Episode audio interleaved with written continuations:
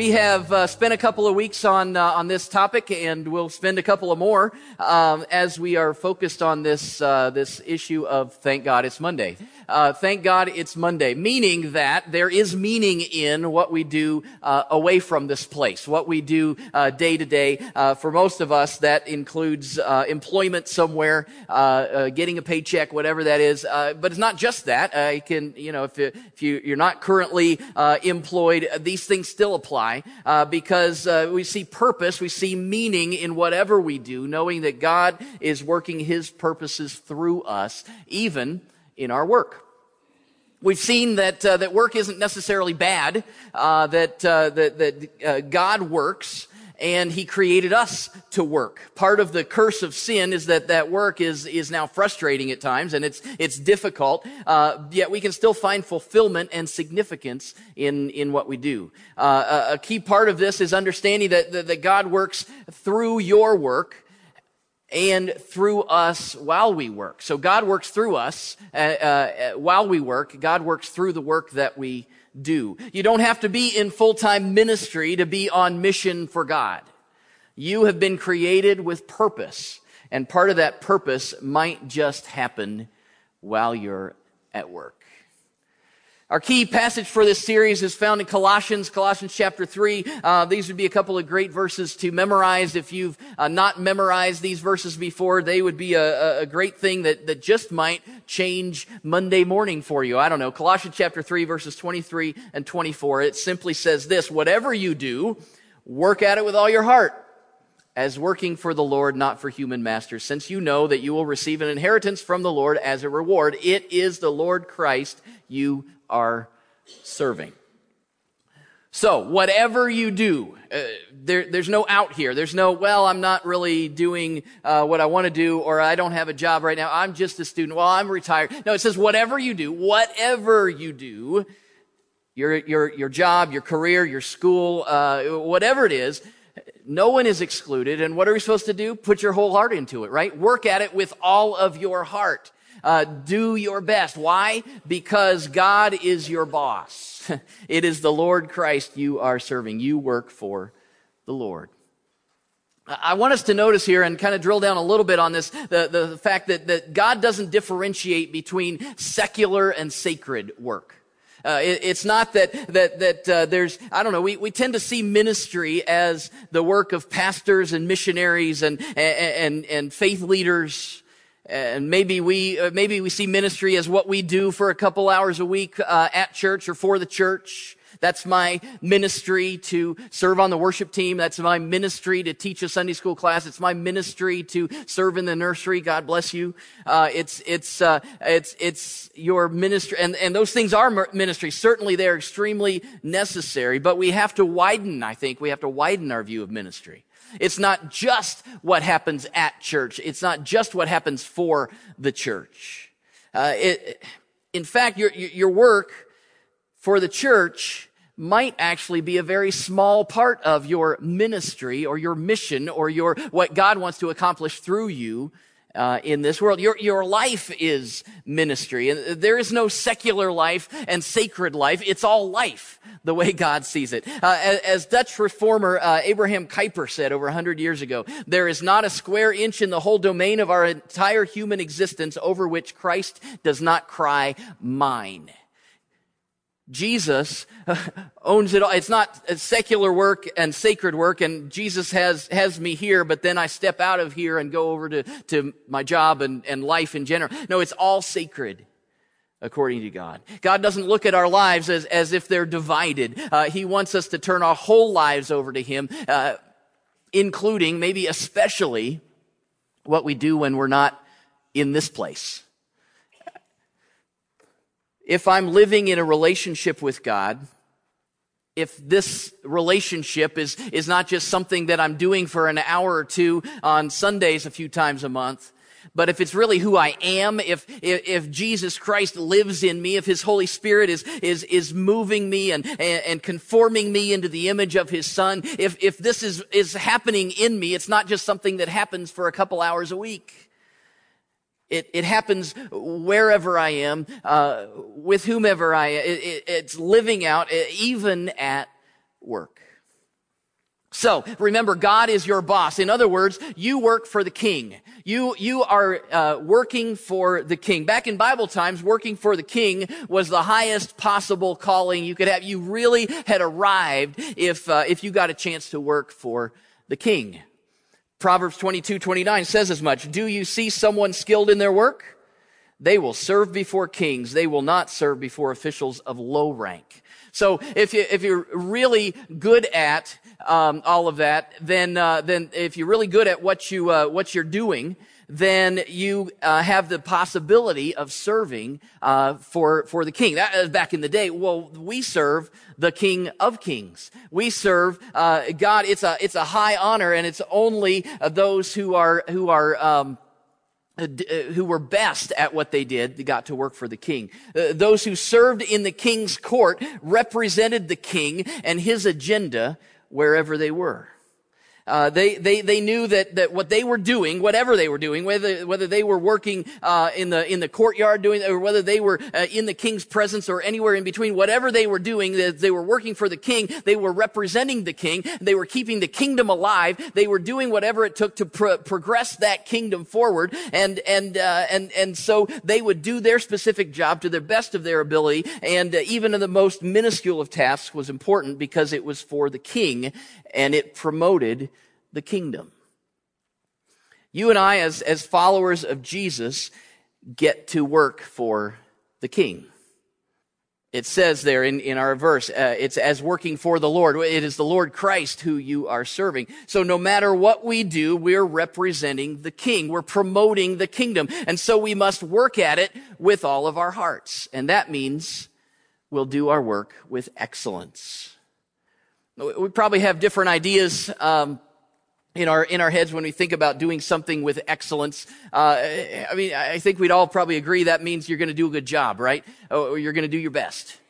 I remember playing sports through high school and college taught me a lot of life lessons and things. I remember in college, before and after soccer practice, group of guys would get together and we'd try to juggle the ball and keep it up off the ground. Right, you're standing around here, and we had a little competition going, and whoever's fault it was, whoever let it hit the ground, they received a letter. It was a lot like playing horse or pig or something like that. Whoever then spelled out the word, because they the ball drop so many times, had to go, they had to go stand on the goal line and grab their ankles.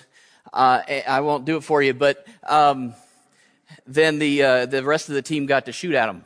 And I think I still have some welts that, we weren't the best shooters in the world, though, so it wasn't all that bad. But anyway, as you're standing around that circle, there were times when you just, you couldn't help it. Somebody hit a bad shot, bad ball in the air, and you just couldn't help it. And it wasn't your fault; it was their fault. But there were times when it was right at you, and for whatever reason, maybe you didn't get it done well, and you didn't keep the ball up, and people would yell out or accuse you. We had the phrase LOE. LOE, lack of effort. It was right there. You should have done it. Should have dove right in and got it, but you didn't because you gave a lack of effort. I think sometimes if we think of our work as just what we're doing on the side, it's just this thing that we do. It's separate from the rest of our lives. It's separate from our spiritual lives. Then we can be tempted to give a lack of effort. But you work for the king. You're representing the kingdom no matter where you are. So work with excellence. It shows up in a lot of ways. I think one thing that it shows up in, and probably maybe it's the most, I don't know, at the risk of being simplistic, we need to work hard. That's one thing about working for the king. Well, we're going to put our whole heart into it. Well, what does that mean? Well, we're going to work hard. Maybe the most basic way of looking at it. The king expects your best. And as you use your muscle and your brain and your gifts and your skills and your training and your heart to the best of your ability, that in and of itself is a form of worship. Have you ever considered that working hard at your job is one way that you worship God? It's not a spiritual job, Pastor. Come on. I do that. I'm not working. No, using your gifts and talents and skills for the King, doing your best is a form of worship. It doesn't have to be church work. And it's also a great witness that points people to Jesus. People are watching you.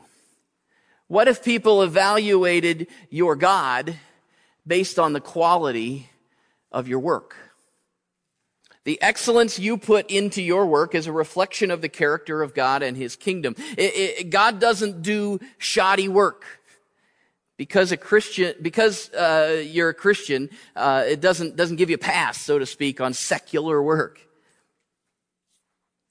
I heard a story this week, true story of a guy who had a habit of sitting at his desk, and he had his Bible on his desk, and mid-morning most days he would pull it out and do his devotions at his desk at work when he was on the clock, so to speak. Not so to speak, in reality. He thought he was being a witness. It actually made him lose credibility with his coworkers because he was literally cheating the company, because he's doing his devotion time when he's supposed to be giving time to his work. Let your excellence in your work be a platform for the gospel. We'll talk more next week about what it means to live out our faith at work, but I think it starts with doing our best at our work, working hard. Don't let bad work hinder good news. Worship God by doing your best. Another thing we need to do if we're going to work with excellence is that we need to be honest.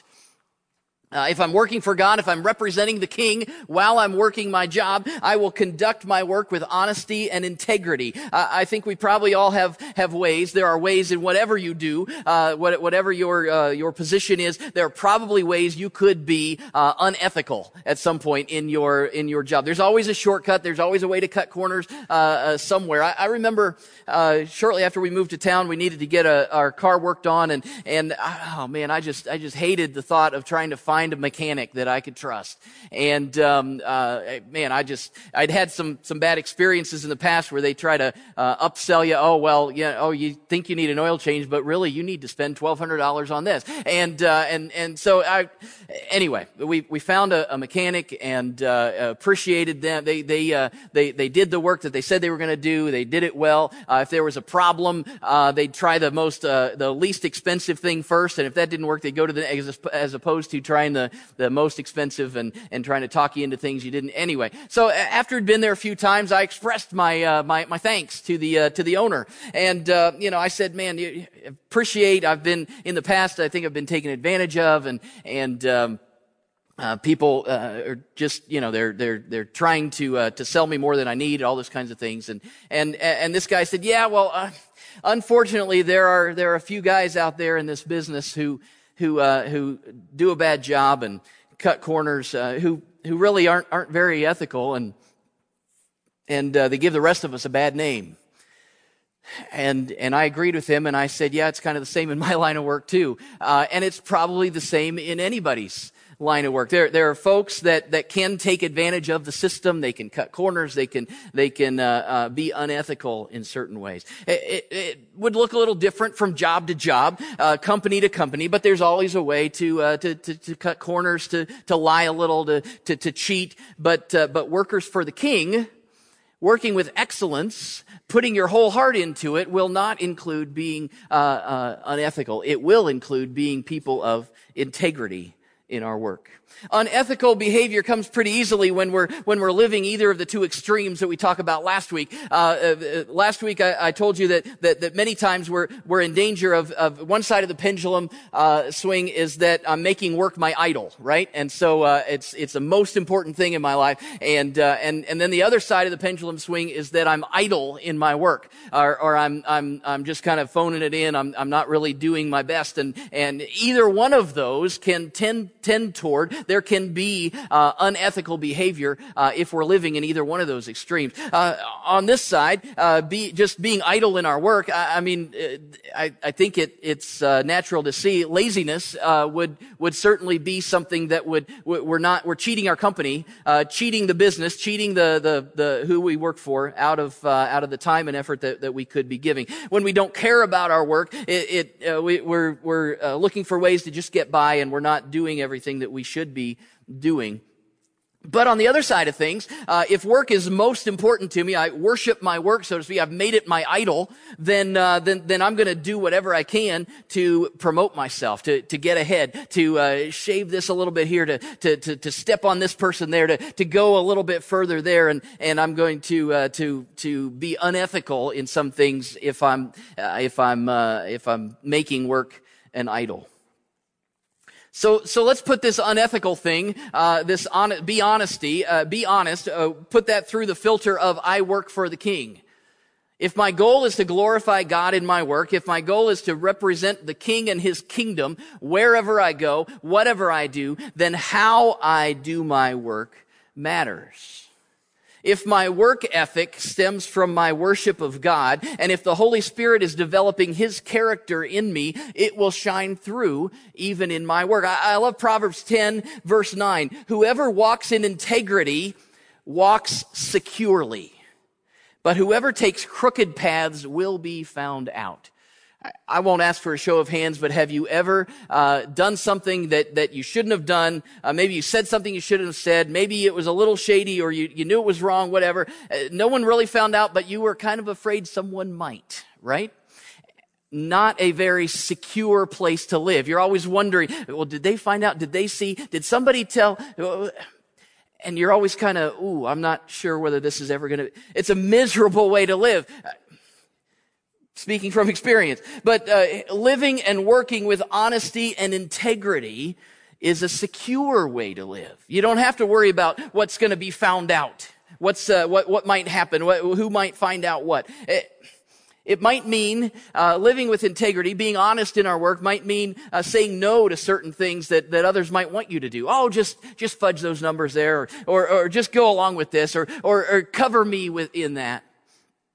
Standing up for what is right isn't necessarily always popular, but living with godly character, living with honesty and integrity doesn't stop when we walk out the doors of the church and we go to our secular lives. Remember, there's no difference between secular and sacred. It's all sacred. And so if we're living to please God, there's no line of, okay, I'm gonna do my, people talk about, I can't believe I said that, and, you know, maybe use some sort of language and, I didn't mean to say that in church. Well, don't say it at all, right? There's nothing magical about this space. It's simply, as I live my life, I'm living with honesty and, integrity, no matter where I am, especially at work. Be honest. So work hard, be honest, honor authority. Some of you were with me until I just said that, because I don't know your boss, right? But sometimes this can be difficult if your boss is less than honorable. We need to honor authority, but sometimes they don't deserve it, right? Just ask our church secretary, Shirley, right? Some of you caught that, but, you're not just working for your boss. Remember that. We've said this before. You're working for King Jesus, and he has put you where you are right now to promote his kingdom, even if your boss is less than ideal. The Apostle Paul spoke on these things more than once. Romans chapter 13, verse 1, let everyone be subject to the governing authorities, for there is no authority except that which God has established. The authorities that exist have been established by God. Colossians 3:22, slaves, obey your earthly masters in everything, and do it not only when their eye is on you and to curry their favor, but with sincerity of heart and reverence for the Lord. God has established the authorities in your life. When you submit to them, you are submitting to him. So how are you doing at honoring those in authority over you? There's a lot of ways we can do that. We can see that in a lot of ways. Just a couple here to highlight today. Don't complain is one thing. Now, we talked a lot about complaining or not complaining in our previous series on the power of words, so I guess we don't have to say anything more about that because you've got that all taken care of, and nobody's complaining anymore, and that's a wonderful thing, and so we don't have to worry about that anymore because you've got it all covered because we covered it in the sermon one day. That's how we preachers feel. It's usually not how it plays out, but are you complaining about this and that here and there? Are you just that little, I don't know, well, I don't know. Complaining probably shows a lack of submission to authority just as much as anything else. When I think I can do it better, when I critique and whine and complain, then it just shows that I'm not submitting to the authority that has been established in my life. We're called to submit to the authority. So turn the situation over to God and quit whining. Now, I'm not saying you just put up with anything and everything. We talked about that in that message. But there is a way to try to bring about change, and there is a way to just complain about it without ever looking for a solution. Find solutions, seek to resolve conflicts, and at the end of the day, submit to the authority over you. Honor authority. Another way, it kind of goes right along with this is don't talk bad about the boss. This is one of the quickest ways, I think, that we develop camaraderie with our fellow coworkers, right? On the same level. Oh, well, did you see what he did today? Did you hear what she said? And we gather around the water cooler, so to speak, and we develop camaraderie but then it causes dissension in an unhealthy dynamic and context where we live, where we work, and it doesn't honor God or your boss. If there's a problem and it needs to be addressed, then you go and talk with that person about it. And if not, then just be quiet and or find something nice to say, even if others are complaining about this or that. So honor authority. Another thing, I guess, and maybe all wrapped up in this, is just an attitude of humility. As you go to work, be humble.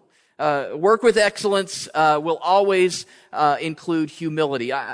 Philippians chapter 2, probably the quintessential passage on humility in the New Testament. Do nothing out of selfish ambition or vain conceit. Rather, in humility, value others above yourselves. Not looking to your own interests, but each of you to the interests of the others. In your relationships with one another, have the same mindset as Christ Jesus, who, being in very nature God, did not consider equality with God something to cling to. Rather, he made himself nothing. So maybe the task is beneath you. And maybe your idea is better. And maybe you are always right. I'm sure you are. Maybe they all should listen to you. But despite all that, maybe your attitude should be the same as that of Christ Jesus, who did not cling to the rights that he had, but made himself nothing. Don't consider yourself better than others, but in humility, look to help others, not just yourself. Honor authority. And right along with that, honor your coworkers. That's the next thing. Jesus said that the most important ways that we live out this life with God is love. The most important thing that we do, love for God, love for others. That's the most important thing. If we're doing that, we're doing it all. We're gonna be covering it all, be living with love for God and love for others. And believe it or not, that even includes your coworkers. Ooh. Honoring your coworkers will certainly look different in different jobs with different people. Some work lends itself to being more relational. Some of you probably don't hardly see anybody throughout the day. I don't know. And then there are some people that you really click with and some people you don't click with quite so much, but you can still find ways to show God's love and let that exude out of you even as you work. So get to know your coworkers. Be interested in their lives. Encourage them. A good word on a bad day can go a long way. Look for ways to serve them. So many different ways to just, if our mindset is, I'm going to honor those around me, if I'm going to love those around me, then you'll find ways to do that. And it'll look different for each and every one of us, depending on what we do throughout the day. Showing God's love at work. Along with this, I think sometimes in a work environment we can find ourselves in competition, right? We're competing for the bonus, or we're competing for the next position, or whatever the case might be. Compete with honor. Competition is fine. You need to do your best, right? You need to live out your skills and your talents and your abilities as God has made you, and you're going to do that with all of your heart, and sometimes you're going to do it better than the next guy or the next girl. It's just how it is. But you don't have to wish them ill just so you can get ahead. Again, like Philippians said, don't just look to your own interest, but also to what's best for others. Somewhere I read this week, it said, win at work by running faster, but not tripping the others on your way. So you're going to do your best, but you're not going to do anything to sabotage the others, just to make sure that you get ahead. Whatever you do, work at it with all your heart, because you work for King Jesus. That has to be our entire motivation. And I hope that shift is beginning in our minds and in our hearts. I was thinking about motivation this week. There are two main ways to motivate a mule. You farmers, Chris, I'm probably going to make you mad again, Chris. But you don't have a mule, though, do you? You don't have a mule. Okay. There are two main ways to motivate a cow. Just kidding. So you got your mule. One way you can motivate that mule is with a carrot, right? You want to get that mule to go a certain direction. To get it, you can have something in front of their nose that's going to lead them to where you want them to go. The other motivation is, it kind of has to do with the other side, and that is with a stick. You can motivate them by whacking them hard enough on the rump to get them to go, and motivate them to go in the direction you want them to go. So motivated by punishment, or motivated enticing the motivated by a prize or something to get them to go in the right direction. Two primary ways we're motivated to do work, I think, is along the same lines. Incentives, the carrot, right? Or fear of punishment, so to speak. Fear of losing your job, reprimands, the stick. I don't want to get in trouble. And so we're motivated. Both of those things are external motivation. Someone, our boss, our company, who we work for, our industry, whatever the case might be, we're motivated either by incentives. We're going to get paid. We're going to get a bonus. We're going to, those kinds of things, kind of following those things, or we're afraid of the repercussions of doing a bad job. So external motivations. But living this "thank God it's Monday" life comes from internal motivation, not these external things in our work. I'm not working primarily because of the incentives, the carrot. I'm not working primarily because of the punishment or the consequences of bad work, the stick. I'm working because I want to do my best for the King. And so that means I'm going to work with excellence. I'm going to honor my coworkers. I'm going to honor authority. I'm going to be honest and work hard, because that's what the King desires. And that's what represents his kingdom well. Again, this looks different in different contexts. So that means that you've got to do a little work as we go from here to see how this applies in your context. Well, how am I going to work hard? How am I going to honor the authority that I'm under? How am I going to operate with integrity and honesty? How am I going to operate in my context, where I work, in the things that God has laid out for me? What does this look like with the people that are around me, and honoring them and doing that well? I hope that you'll take the time to consider those things personally, that you'll pray for God's direction so that you can do your work with excellence, because your work matters. It's not this secular life and this sacred life. It's just life. It's all sacred life. And that even applies with what you do from 9 to 5. So tomorrow, as you're heading off to your day, whatever that means, breathe that little prayer. Thank God it's Monday. Today, I get to make a difference. I get to work in the kingdom for the King, because your work matters.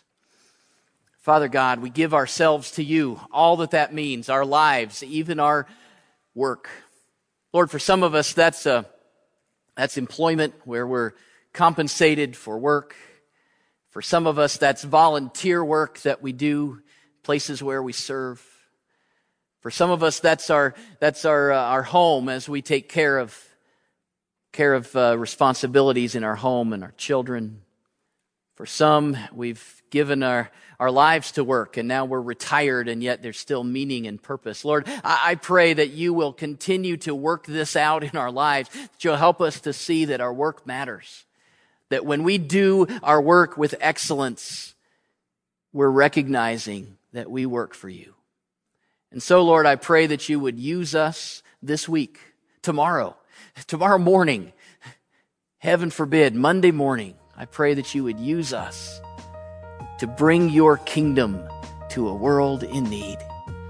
And that might just be by doing our work with excellence. Lord, I pray that you would go with us now, that you would, that your Spirit would live and move within us and through us and to the lives that we interact with. Lord, we just pray for your anointing and your presence and your power. In Jesus' name we pray. Amen.